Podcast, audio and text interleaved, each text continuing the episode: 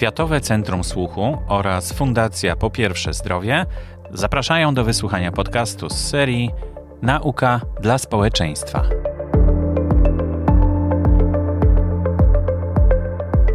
Zapraszam do wysłuchania wykładu autorstwa profesora Włodzimierza Opoki i doktora Mariusza Janikowskiego pod tytułem Równoległy świat leków który odbył się 26 października 2021 roku podczas trzeciego Kongresu Zdrowie Polaków.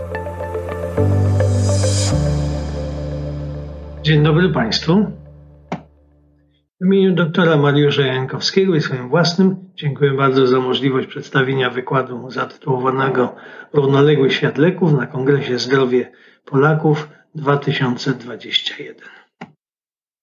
Tytuł wykładu zwraca uwagę na fakt wytwarzania w Polsce na dużą skalę produktów, które bezpośrednio bądź pośrednio są przedstawione jako leki lub preparaty, które wspomagają leczenie, co może niekorzystnie wpływać na efekty leczenia, a w dalszej konsekwencji wpływać na generowanie dodatkowych kosztów dla budżetu. E, proponowany wykład będzie zawierał trzy elementy. W pierwszym etapie omówimy suplementy diety i porównamy je z lekami. W drugim etapie zaproponujemy obowiązkowe badania dla suplementów diety i na końcu podsumujemy przedstawiony materiał. Zacznę od określenia ustawowego suplementów diety. Otóż w rozdziale 7 mm, ustawy o bezpieczeństwie żywności i żywienia możemy przeczytać. Suplementy diety mogą zawierać w swoim składzie witaminy i składniki mineralne, które naturalnie występują w żywności i spożywane są jako jej część oraz inne substancje wykazujące efekt odżywczy lub inny efekt fizjologiczny. Należy podkreślić, że suplementy diety jako środki spożywcze y, powinny uzupełniać naszą codzienną dietę w odpowiednie składniki odżywcze w przypadku stwierdzonych niedoborów y, różnych witamin, choćby z grupy B, witaminę A, D3, też y, cały szereg biopierwiastków, takich jak wapń, magnez, żelazo i inne. Jednym z podziałów suplementów diety, jaki funkcjonuje, jest podział w oparciu o źródło pozyskania. Tak więc możemy otrzymać suplementy na drodze syntezy chemicznej, a także korzystając z naturalnych surowców, które występują w przyrodzie, takie jak zioła, owoce, warzywa czy różne składniki mineralne. W suplementach diety deklaruje się obecność różnych związków nieorganicznych i organicznych. Kolejny podział, z jakim możemy się spotkać, to w oparciu o sugerowany mechanizm działania farmakologicznego. Tu niestety należy stwierdzić, że w przypadku żywności jest to zabronione tak więc e, suplementy diety nie powinny być przedstawiane w ten sposób, że mają wpływ na e, poszczególne układy i organy organizmu człowieka. Niemniej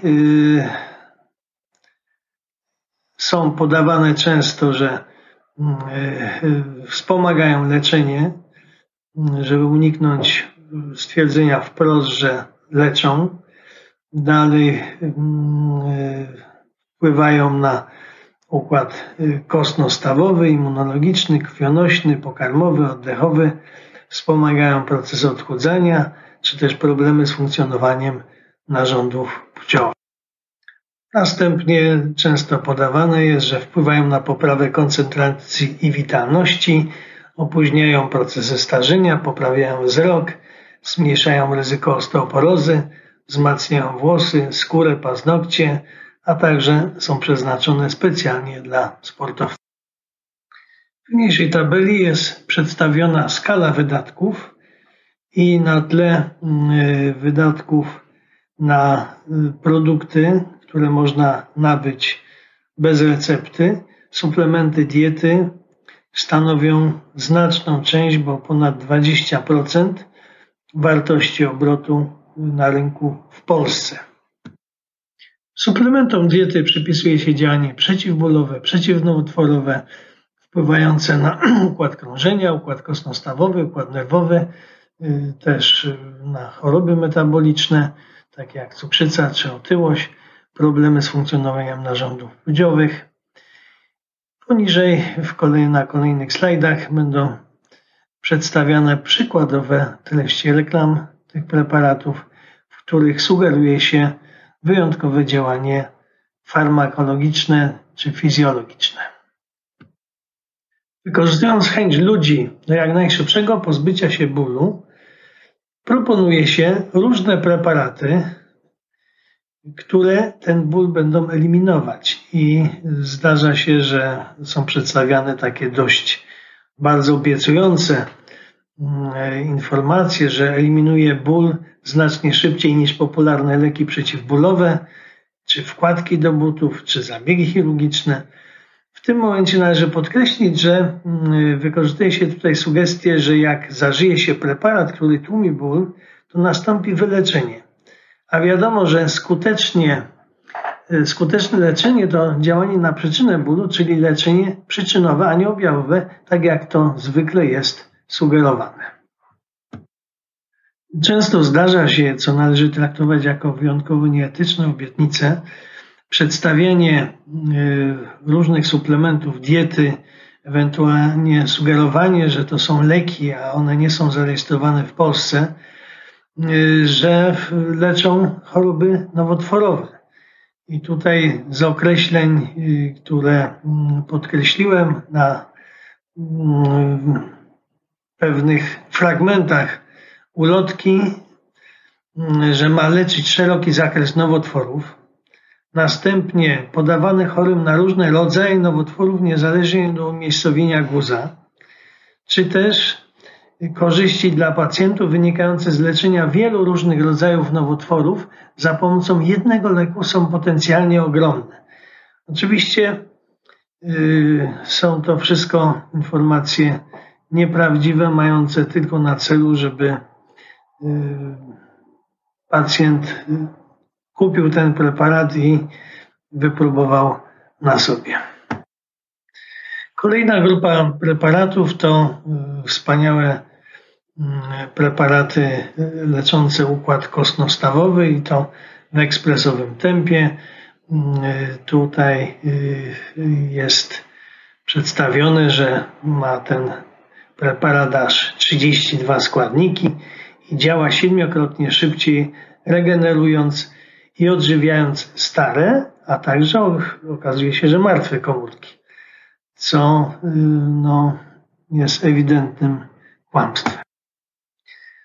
Wyjątkowo niebezpieczne są też obietnice, tak jak w przypadku chorób układu krążenia, że obniżają ciśnienie krwi i chronią serce.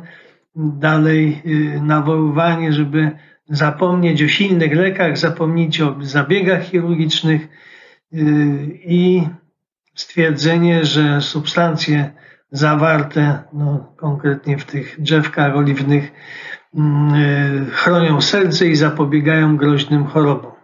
Więc to jest dużym nadużyciem.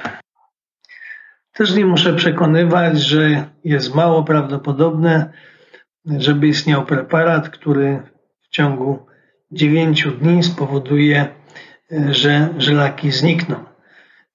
Jest to obliczone na wyciągnięcie pieniędzy od ludzi. Często przy takich informacjach są podawane bardzo duże obniżki, tak więc tutaj pacjenci mm,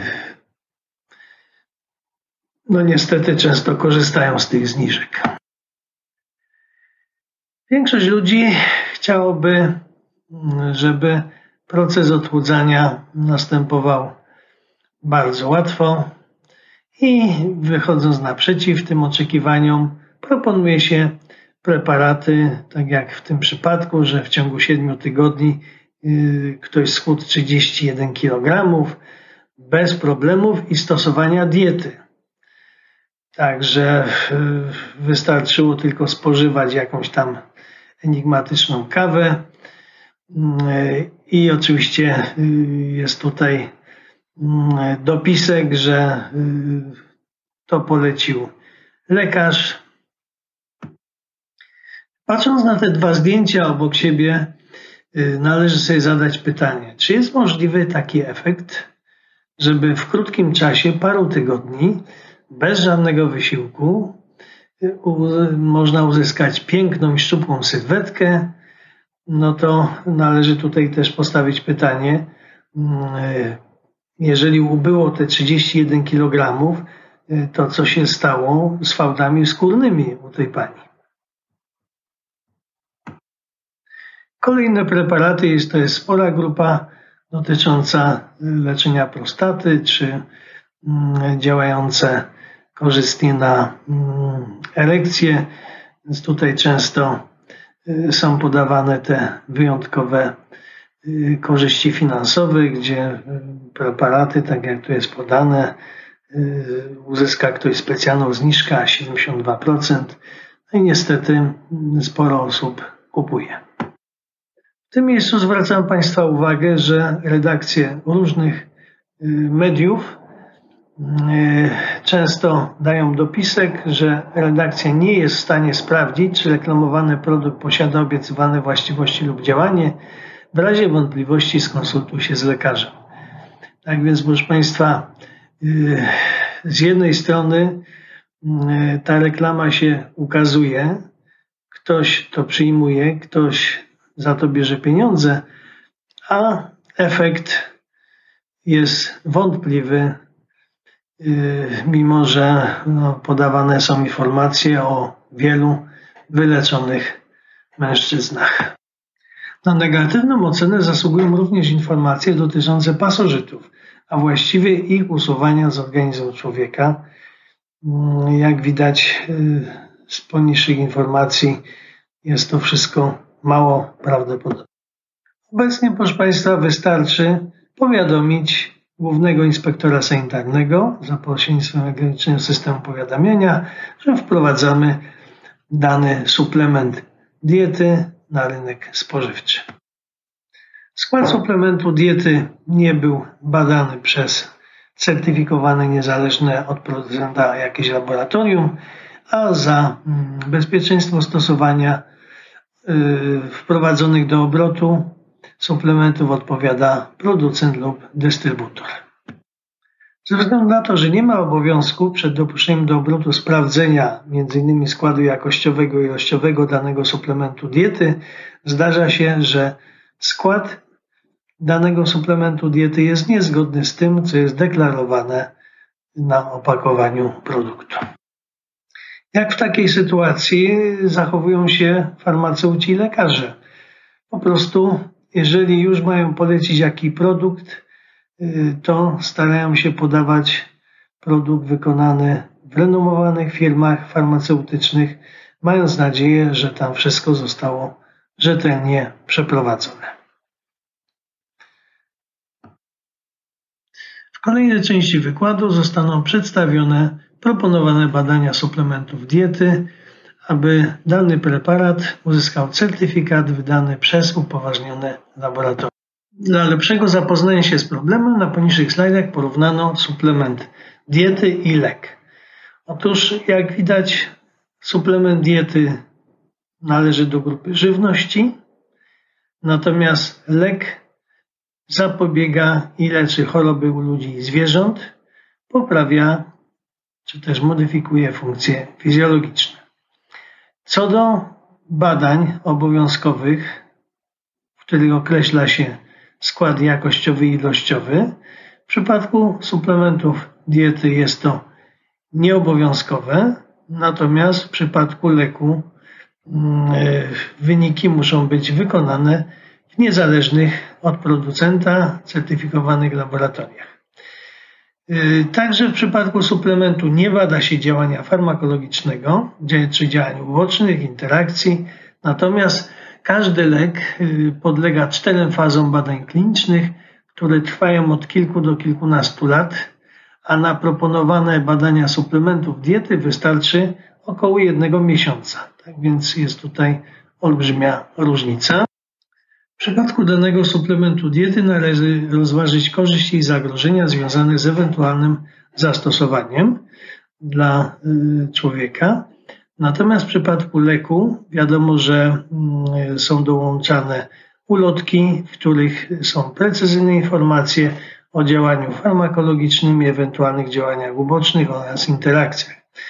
Y, co do reklam, y, w przypadku suplementów diety sugeruje się często w sposób pośredni lecznicze właściwości, dbając jednocześnie o to, żeby w sposób ewidentny nie naruszać prawa, bo jak wiadomo, taki sposób reklamowania żywności jest zabroniony, żeby łączyć y, funkcję żywności z, działaniem farmakologicznym czy farmakodynamicznym. Natomiast w przypadku leków w sprzedaży OTC należy rozważyć, czy y, jest zasadne namawianie ludzi do samoleczenia w reklamach bez zaznaczania wielu działań ubocznych niektórych preparatów.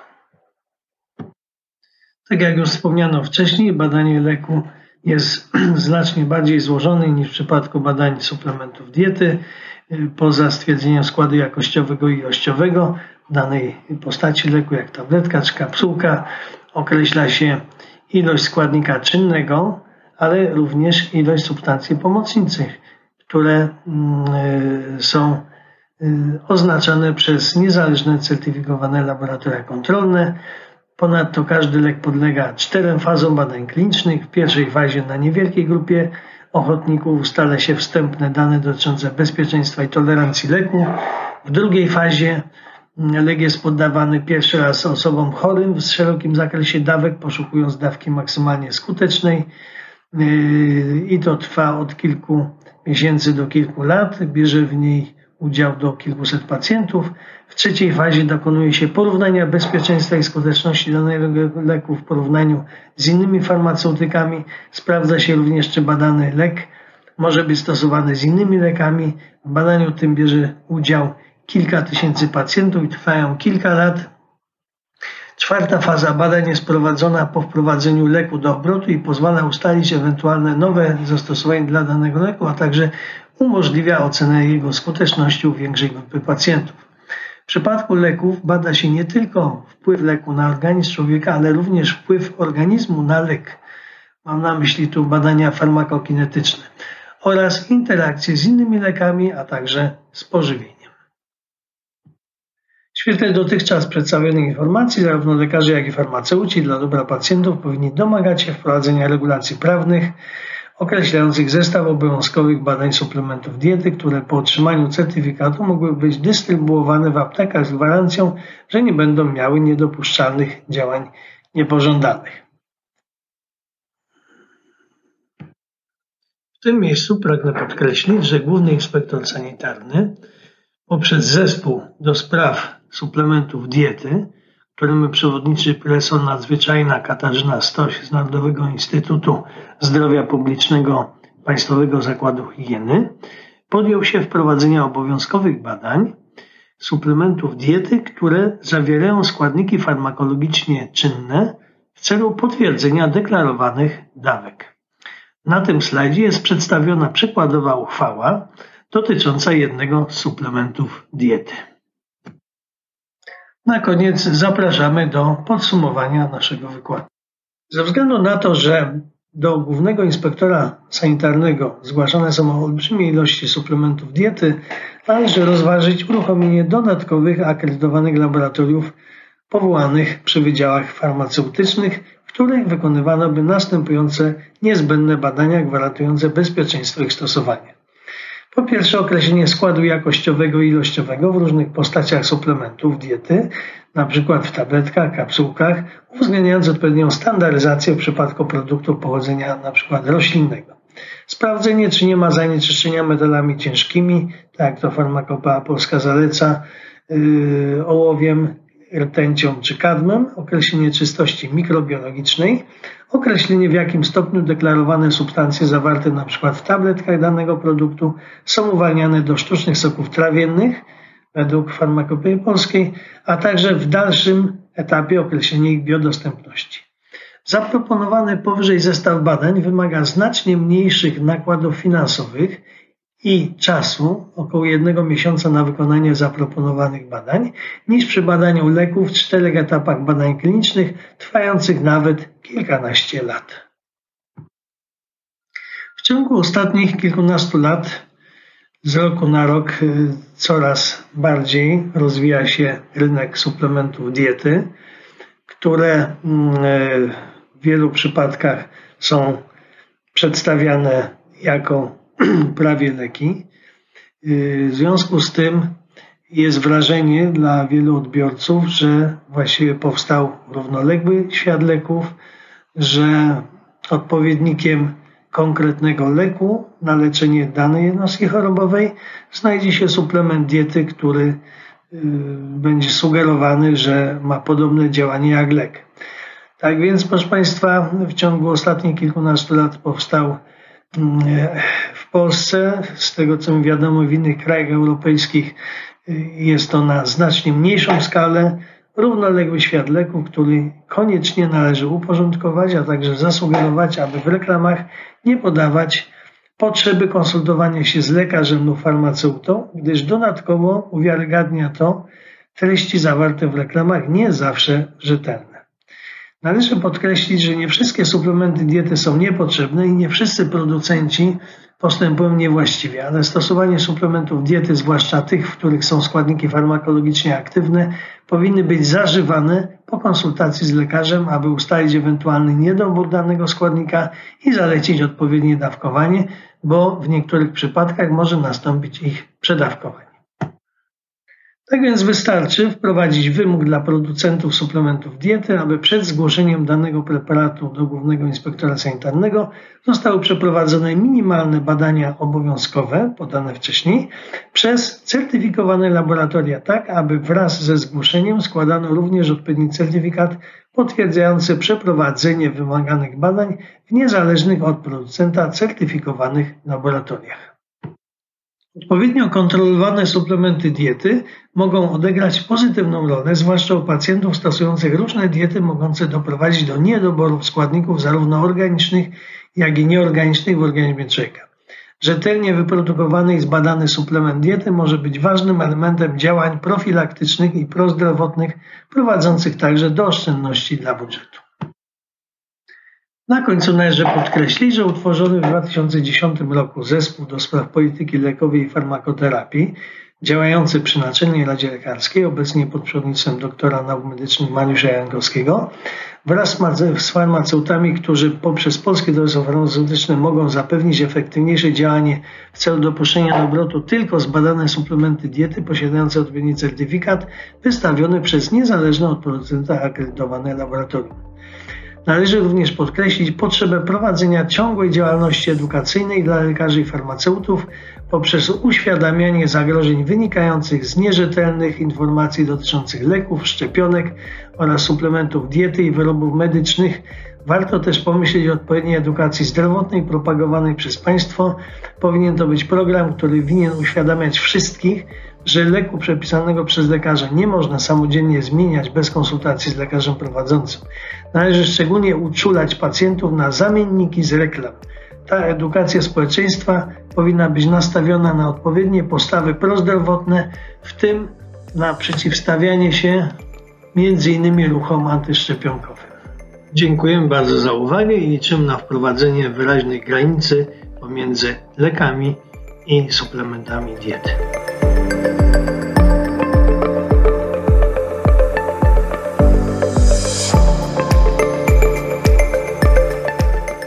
To był odcinek podcastu Nauka dla społeczeństwa. Zapraszamy do kontaktu poprzez e-maila mam pytanie.